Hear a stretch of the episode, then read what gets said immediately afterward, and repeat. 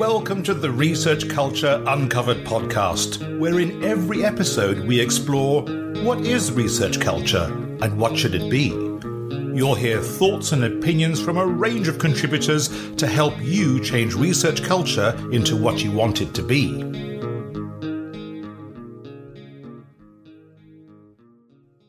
Hi, this is Ged, and for those of you who don't know me, I'm an academic development consultant at the University of Leeds. You're joining us in Season 5 of our Research Culture Uncovered podcast, where we're diving into the effects of research impact on research culture and focusing in on different topics to ensure those effects are positive. Today, I'm delighted to be talking to Dr. Faith Welch and Jaylene Wehipeihana. Faith is the inaugural Research Impact Manager at the University of Auckland, and Jaylene is the inaugural Research Manager of Vision Mātauranga, and she will be joining us later. Faith joined Auckland just over 6 years ago, and prior to that, she worked at the University of Bristol in an impact role supporting academics in the science and engineering faculties. After her PhD in parasitology, she worked for the Biotechnology and Biological Sciences Research Council, or BBSRC, in innovation and business engagement for 3 years before joining Bristol. Faith, welcome. Kia ora. Oh, that's lovely. What does that mean? Kia ora means hello, welcome. Faith, I'm a bit of a sports fanatic, so before we get into talking about impact, you do a sport, roller derby, I'd never heard of before you mentioned it. So I decided to look it up on YouTube. And to be honest, it looks brutal. So before we get into the impact discussion, tell me a bit more about it. Yeah, so I used to roller skate quite a lot as a child. As an adult, I was out roller skating with a friend around the Bristol harbourside. Hadn't put a pair of roller skates on for about 15 years, and someone came up to me and said, "Have you ever heard of roller derby?" And I hadn't, and then I watched a movie about it. And then somehow I ended up going to a roller derby training practice.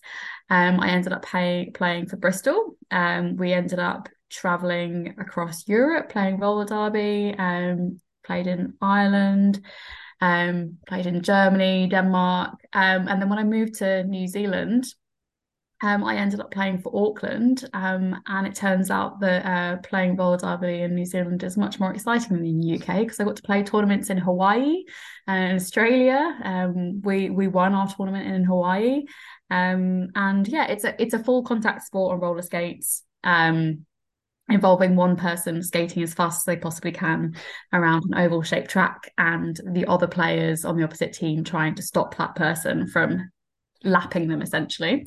Yeah, it's fast-paced, really great fun, amazing to play. Unfortunately, I've just had my second child, and I think I might have just about retired. Brilliant. I guess we'd better try and take some of that adrenaline into a discussion about impact then, and see if we can keep it going, which is a full contact sport, isn't it? Impact, interestingly. Team sport. Yeah. So. Now that you're in New Zealand and your experience in the UK, I wonder if you could tell us about any commonalities or differences between how impact affects the research culture in those two HE sectors. Yeah, sure. So obviously I started my kind of impact career in the UK. When I was at the BBSRC, I did look after or support some of our funds that were kind of impact related. But it felt very much like impact in the UK was predominantly driven by the REF. And I won't say entirely at all, because there are many, many fantastic researchers who are driven by wanting to make change. Impact has always been around, but that real acceleration in impact in the UK was REF driven. And I think most people would say that. But when I started at the University of Bristol, it was really exciting because my role was brand new. It was one of the first impact roles that was solely focused on increasing the impact from the research within the university, and not to serve the REF. So we were always making it quite clear to our researchers that we weren't there just to be creating impact case studies. We were actually there to support their research, to make a difference. So it did feel like, to me, it was kind of an assessment-driven culture that was kind of having to catch up with itself. And it realised that it had used up all its impact case studies for 2014, and actually maybe they needed to start kind of resourcing impact for the future. So that's kind of my UK experience. And I actually moved to New Zealand sadly only a year after I joined the University of Bristol. I will say I did my undergrad and my PhD at the University of Bristol, so it was fantastic to go back and work there in the future. But I moved to New Zealand in 2016, and when I went there, I was told that impact was coming to New Zealand. And that's kind of what got me a job at the University of Auckland, although I didn't actually start in my current role. I just started working in the research office, and they kind of allowed me to explore impact within the university, to teach people about what research impact was, kind of on the side of my role when I first started there. But when I kind of started to learn more about the impact culture and the New Zealand research ecosystem, it was really clear that impact was already there. So this is 2016, I should say. Impact was already there. Funders were just starting to kind of bring it into assessment and grant applications. I think the Health Research Council was one of the first that really started thinking, okay, how do we assess that pathway to impact? There wasn't a national assessment of impact like in the REF. We had lots of researchers creating impact because they wanted to make a difference. But really interestingly is that our Māori and Pacific researchers were having huge impacts within the communities because that's just how they do research. So they co-design, they co-create knowledge, they utilise their indigenous knowledge, and the main parts of their research is about giving back to their communities. So that's just how they do research. So I remember just talking to some Māori and Pacific researchers, and they just said, this is, you know, impact is what we've always been doing. It's just we've never been referring to it in that way. So I think that was one of the most interesting things. My role as an impact specialist was one of the first in New Zealand, or was the first, I should say, in New Zealand, actually. There's now a really small handful of us. I suspect there'll be more of us soon. So, Faith, maybe I can dig a little deeper into that. I mean, impact's always been around in every higher education sector, or else we wouldn't have innovations anywhere, would we? Mm-hmm. But can you pick me out a little bit more in terms of what maybe that REF-driven acceleration compared to what's happening now in New Zealand? Yeah, sure. So I think in New Zealand, impact's kind of been driven by culture and by individuals.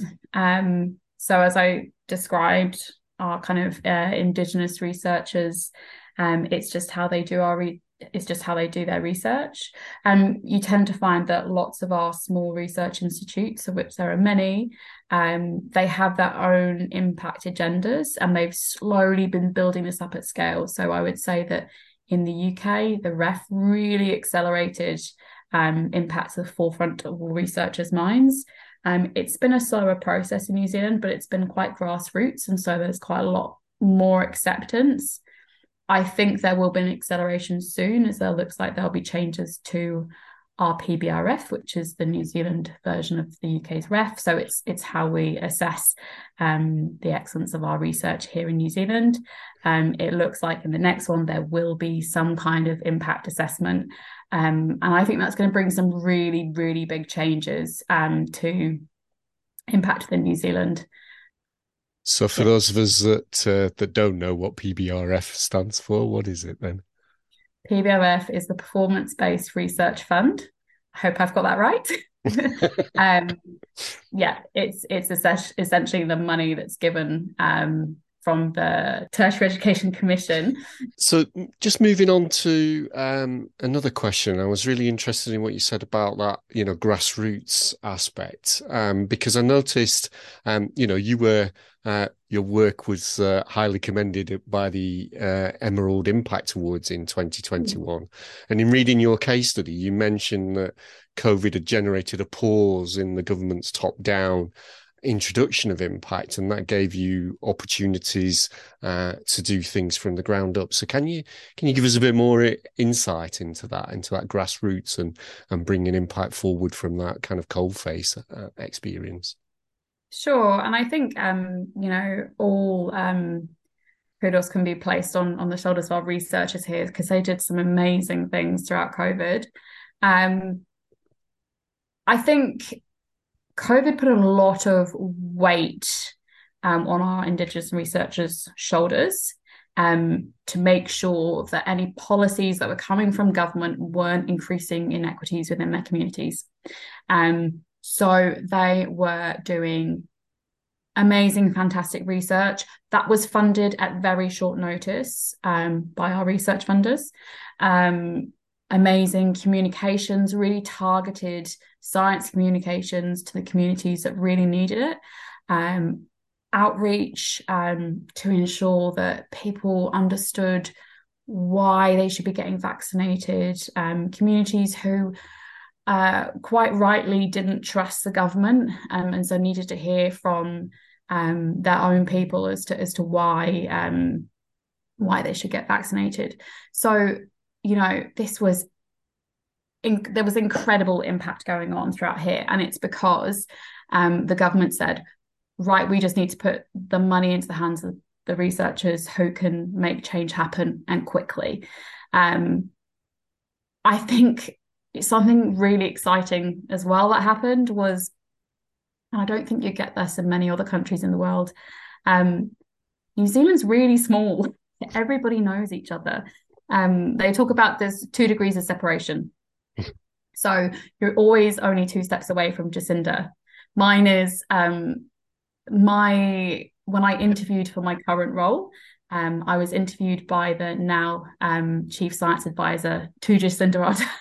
So that's my 2 degrees of separation, Jacinda. But it's just incredible because we literally had our researchers just calling the Director General of Health and saying, this policy isn't correct, we need to change it, or we need to go into lockdown in 10 days' time. We had some researchers at the University of Auckland who were advising on the modelling that was showing when we needed to go into lockdown, how long for, what the spread of disease was going to look like. And a lot of trust and support was put into our researchers to do that. So yeah, that sounds really amazing. It's a real collaboration there. Yeah, there's a lot of... I think there's a lot of trust between the government and the research ecosystem within New Zealand. I think COVID highlighted that.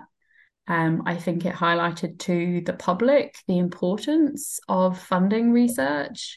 I hope as well that it highlighted that by reducing bureaucracy, you can increase the speed of impact.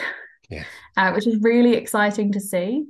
And also, I think it really highlighted the importance of really clear and effective science communication, or I should say research communication. I don't like saying science communication because I think it ignores a large part of our research community.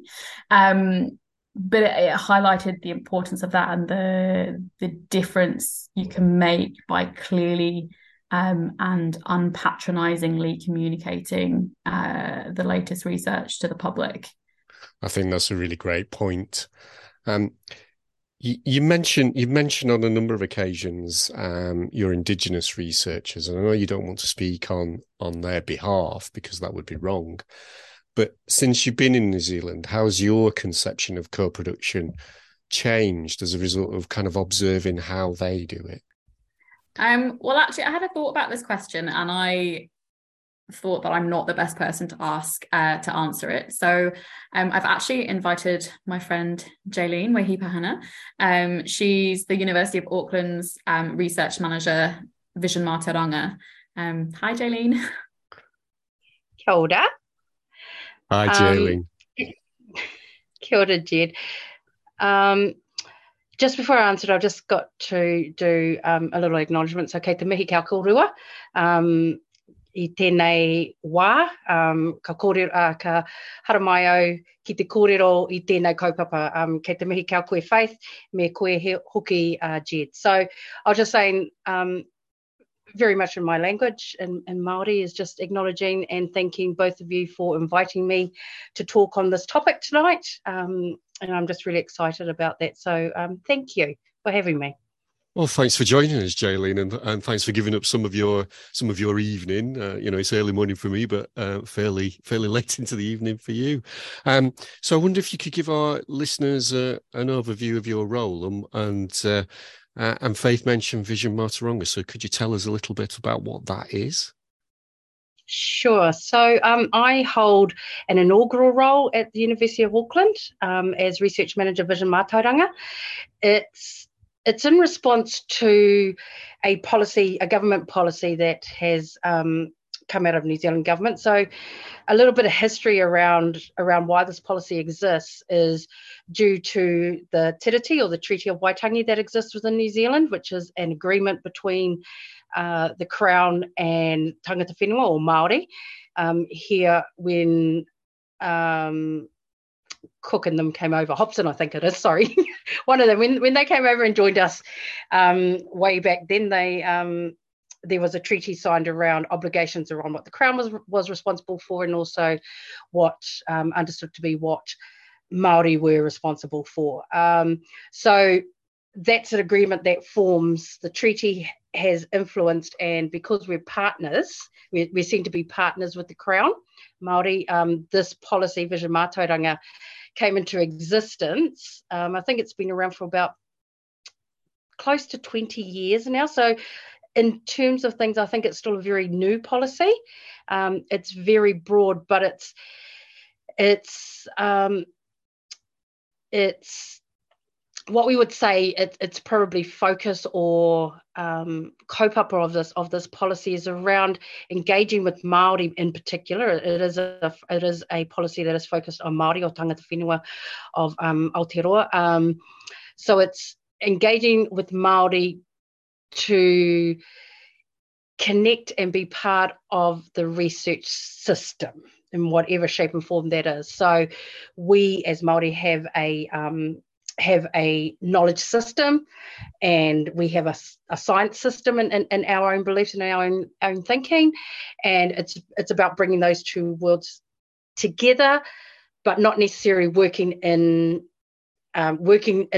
interweave together. I don't know whether that's the right word, but working together like that. It both systems have their stand alone, but it's about enabling Māori to engage in the research sector and do that. So yeah, brilliant. Thank you for that. And I guess we could really go into loads of detail just on what the philosophies and things like that around that, and what the different knowledge systems are. But I thought we might go practical rather than philosophical. So if I was coming to New Zealand as a younger man that unfortunately I am, as a researcher with some experience of co-production. So for instance, I grew up on a council estate in the UK. So if I had experience of working with those sorts of communities and researching with them, but I came to New Zealand for a new job, what would you tell me that would be kind of maybe different that I'd need to build into my co-production practices? It's what you'd probably need to think about if you're new coming into Aotearoa and undertaking that kind of research, or just undertaking research, you know, full stop.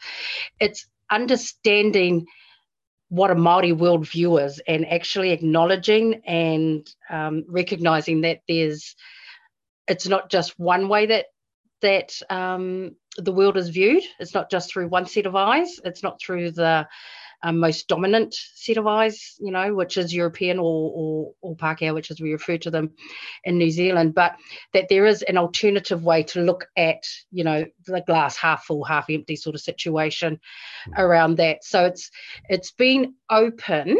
My advice would be that you'd need to be open to challenging your approaches and challenging your thinking and being okay with that, being okay that what you think and what you see and what you say may not actually be the way. In particular, understanding how Māori exist, I think, is a key thing. Understanding that it's not the nucleus of a family of mum, dad, and the kids. It's actually broader. You've got, you know, a Māori immediate family can consist of about 25 people. You know, that's aunties, uncles, cousins, and everything around that. So it's actually understanding that when you talk to Māori, you're not just talking to one person and it's not just their sole view.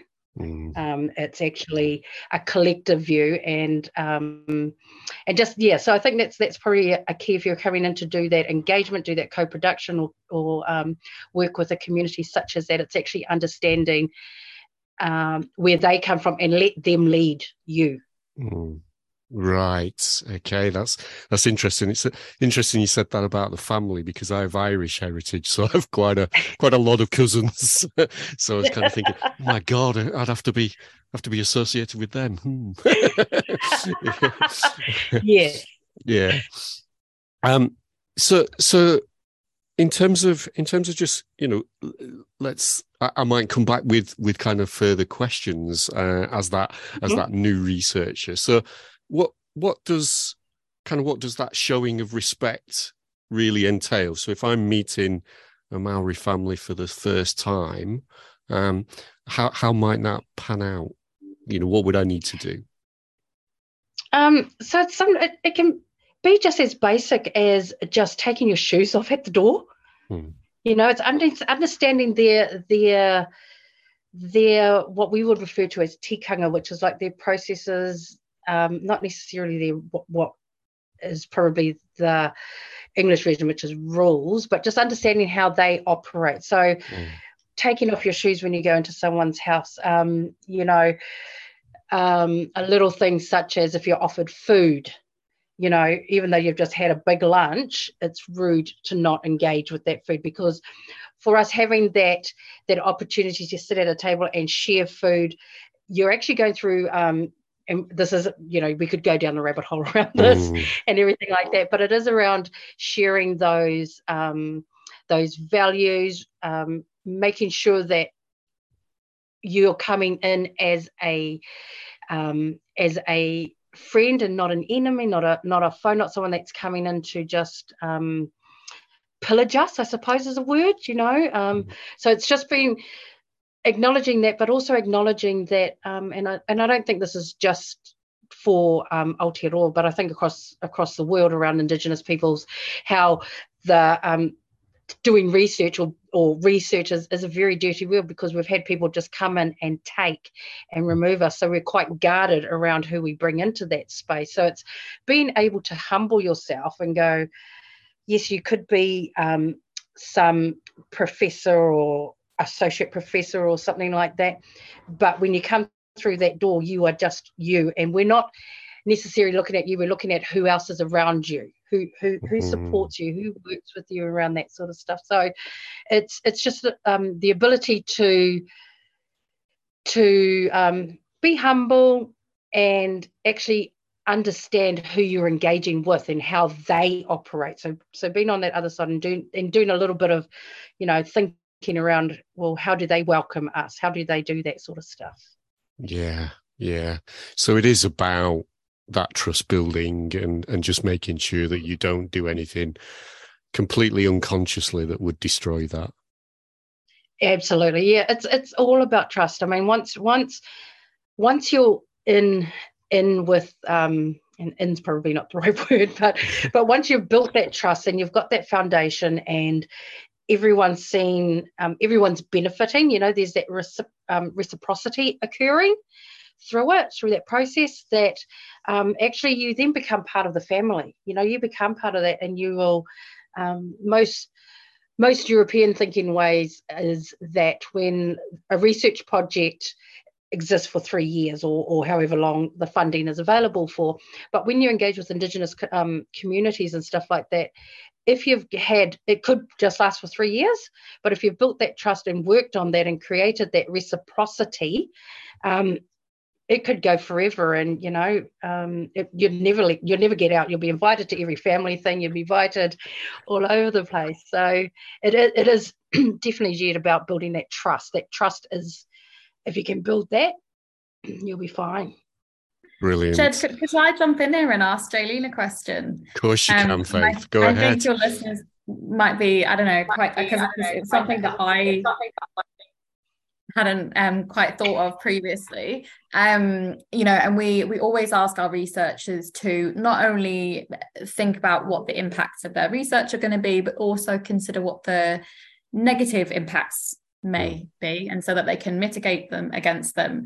And Jaylene, I don't know if you've got any comments, because it was something that I think I'm a lot more comfortable with now, is actually considering how our research and ensuring our research doesn't increase inequities in our Indigenous communities. I don't know if you've got any comments about that.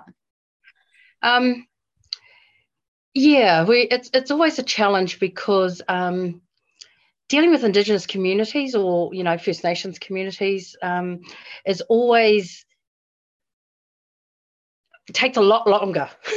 We say that, and it takes a lot longer because of the historical trauma or the history that's occurred with research. Because people come in, we think it's a really good thing, and they just absolutely take the information and flip it and make us look a little bit negative in those lights. So that engagement with Indigenous communities does take longer, and probably takes double the time you would with European, because European have good outcomes with research, and they have no history or bad history around it. So there's no trauma for European or white people to have that engagement with research. But it is about putting in the effort to do that engagement and build that trust with Indigenous communities, because what tends to happen is everyone has a great idea.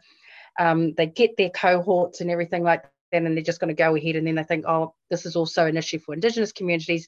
We need to work with them. But what you're doing is you're actually progressing, because you've done the legwork, you've explained the situation, you've got this, it's not a good word, but the white cohort or the European cohort involved, and they're off doing their thing. And now you've got to explain it to the Indigenous people and build that trust, get them on board in the research and stuff like that. And you're creating a gap. So there already existed an inequity. Very prominent in health.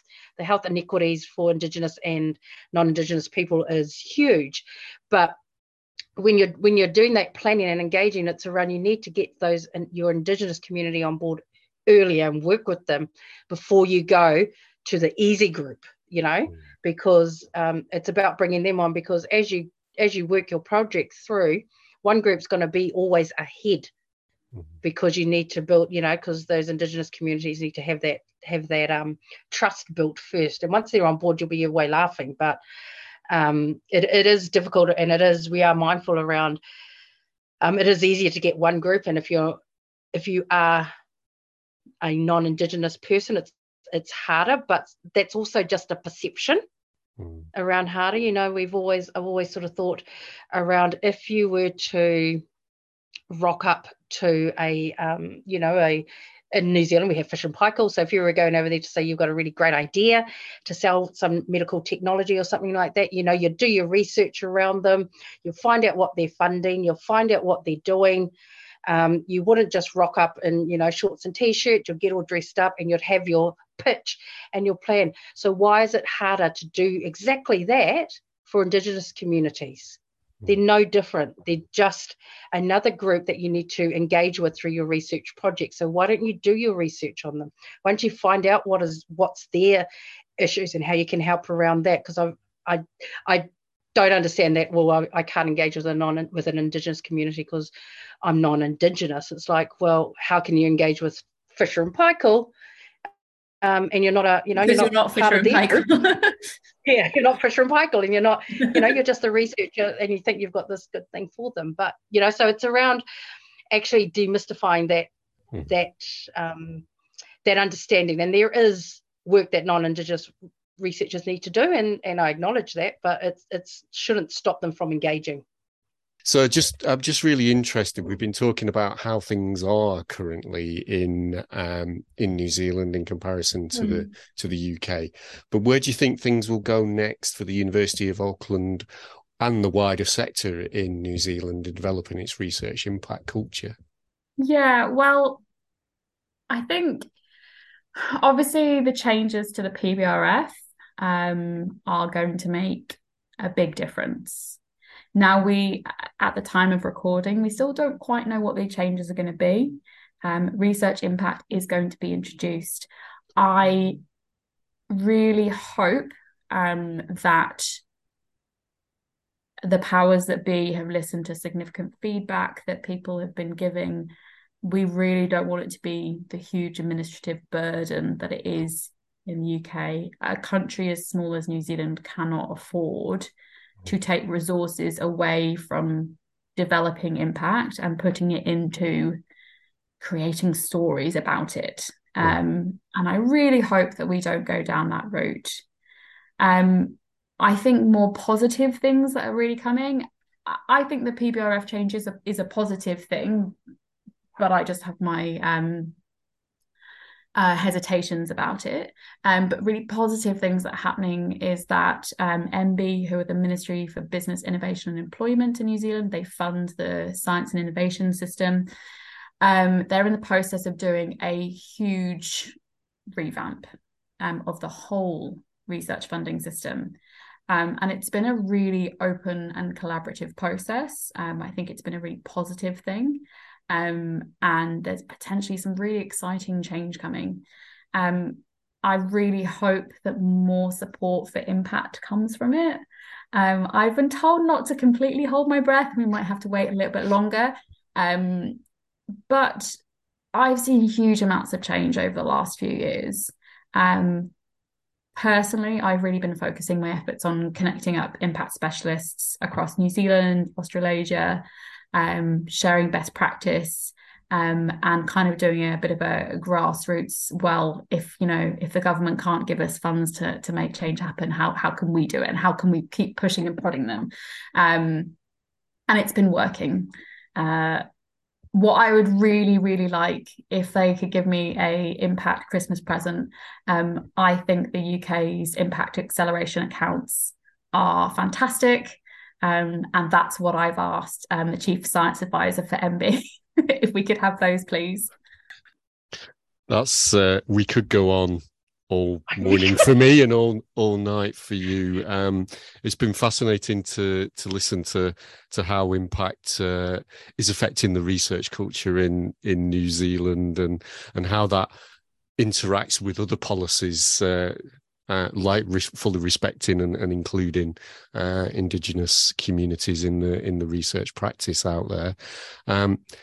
We could go on all, as I said, all morning or all night, but I know you two both need to either go off and enjoy the rest of your shorter evening. And so I'll thank you both for joining us today and illuminating our listeners about this topic. So thanks, Jaylene, and thanks, Faith.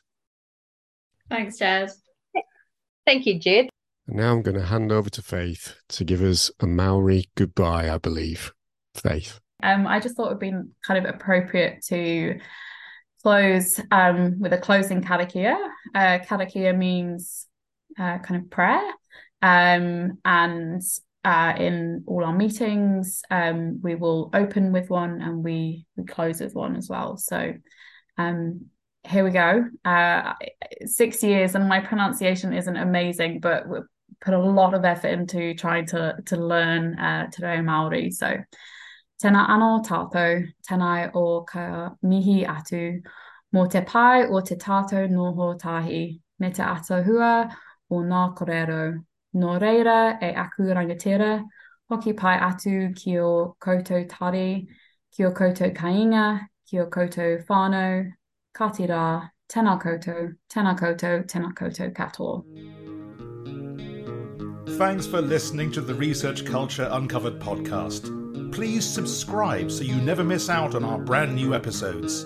And if you're enjoying the discussions, give us some love by dropping a 5-star rating and written review, as it helps other research culturists find us. And please share with a friend and show them how to subscribe. Thanks for listening, and here's to you and your research culture.